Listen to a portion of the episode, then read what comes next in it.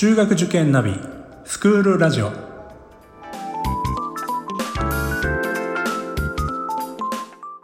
スクールナビゲーターののびるです。この番組は中学受験を目指すご家庭に学校の先生からの生の声や受験に役立つ情報をお届けするラジオです。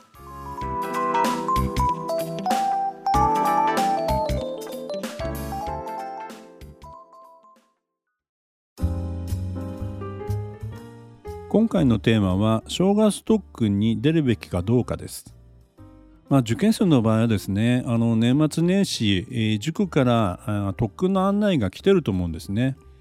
ですからまあ多くの受験生はあ年末年始の特訓、まあ、よく正月特訓とか言いますけども、えー、そこに参加する方が多いんじゃないでしょうか。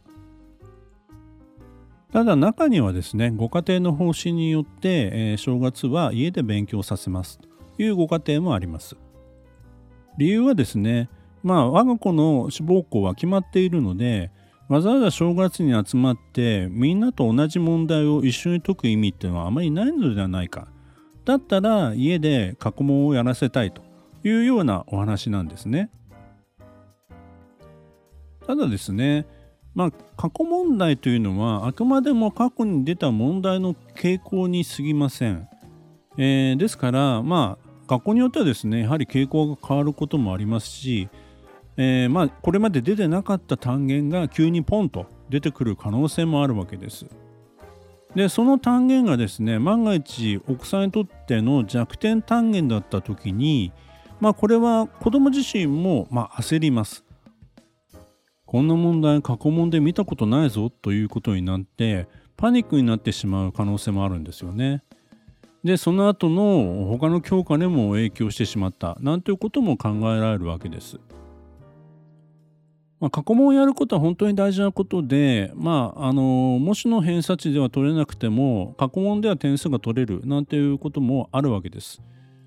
まあ、これはあの問題の相性ということもあるわけですけども、まあ、でもですねそればっかりに頼りすぎるのも危険なんですよね。何度も言いますけども過去問はあくまでも過去に出た問題に過ぎません。ですから新しい問題が出た時への対応も考えておかなくてはいけないんですね。ただし何が出るか分かりませんのでじゃあ何をやったらいいかというとやはり全体をもう一度やり直しておくっていうことこれが大切なんです。ただですねそういう時間を取る余裕といいますかねあの気持ちがなかなか起きないと思うんですよね。今更もう一度復習ですか？みたいな感じになってしまいがちなんです。ですのであえてこの時期にみんなでもう一度弱点を見つけようというような、まあ、そういった一斉復習の機会を持つというのが正月特訓の目的になるわけです。さらにですね正月特訓のような講座で扱う、まあ、総復習用の問題というのはですね過去に出た入試問題が多いですからより実践的に総復習ができるというメリットがあります。まあそういう中で、まあ、子どもたちもまあ入試本番を控えてますから例えばできない問題を見つけた時にまあこれはなんとかできるにしたいという思いが、まあ、以前よりも強くなっていると思います。以前でしたらまあいいかというふうに放っておいて、まあ、お母さんから復習しなさい解き直しをしなさいって言われていたものをまあこの時期でしたらまあ精度も高く復習できるようになってると思うんですよね。実際に正月特訓で弱点が見つかったところが併願校の問題に出てその一問で合格したんではないかなんていう例もあります。またもう一つ正月特訓には重要な目的があります。やはりお正月というのはですね世の中お正月ムードお祝い気分になっていると思うんです。ご家族も、まあ、受験生がいることで、まあ、気を使うといいますかね対応にもやっぱり困ることもあると思うんです。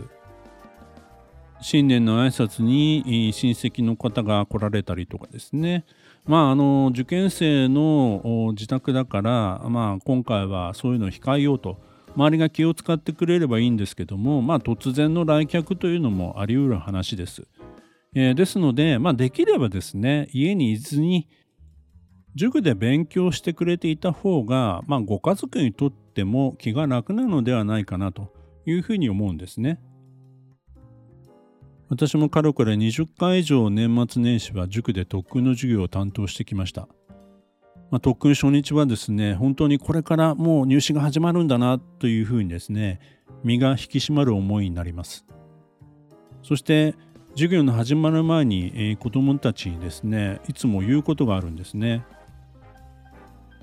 お正月も勉強するなんて人生の中でそんなにないことだよと。今この時間にこの場所で今勉強をしている君たちってのはとても立派なことだと思います。ただここにいられるのは送り出してくれたお父さんお母さんのおかげだと思ってください。当たり前のことではないんだと。それを分かった上であと1ヶ月1日たりとも無駄にしてほしくないそう思ってます。先生も全力でやります。だからみんなもついてきてほしいと思います。今日はおめでとうとは言いません。それは合格するまで取っておきましょう。まあこんな内容の話を子供たちに伝えます。自分一人ではなく仲間と一緒にみんなで乗り越えていこうとそんな一体感を作り出して、まあ、最後の1ヶ月は悔いが残らないように頑張るぞと宣言する日でもあります。毎年のことなんですけどもまあ周りはですねもしかしたらお正月まで勉強してなんかかわいそうだなまあそんな風に思うかもしれませんけども子供たちは至って本当に元気にですねニコニコしながらやってくるんですね。そしてまあうちの場合ですと8時間ぐらい、まあ、ほぼぶっ通し、まあ、お昼を挟んで、えー、授業をやるわけですけども、まあ、本当に最後まで頑張れるんですよね。まあ、そういう姿を見ていてですねまあもちろんあの4年生や5年生の当時とは違い受験生としての、まあ、自覚とか意識も出てきていることもあるんでしょうけども本当に子どもたちの元気パワーにですね私たちも本当に救われるなと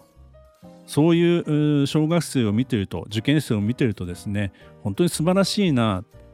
というふうに心から思います。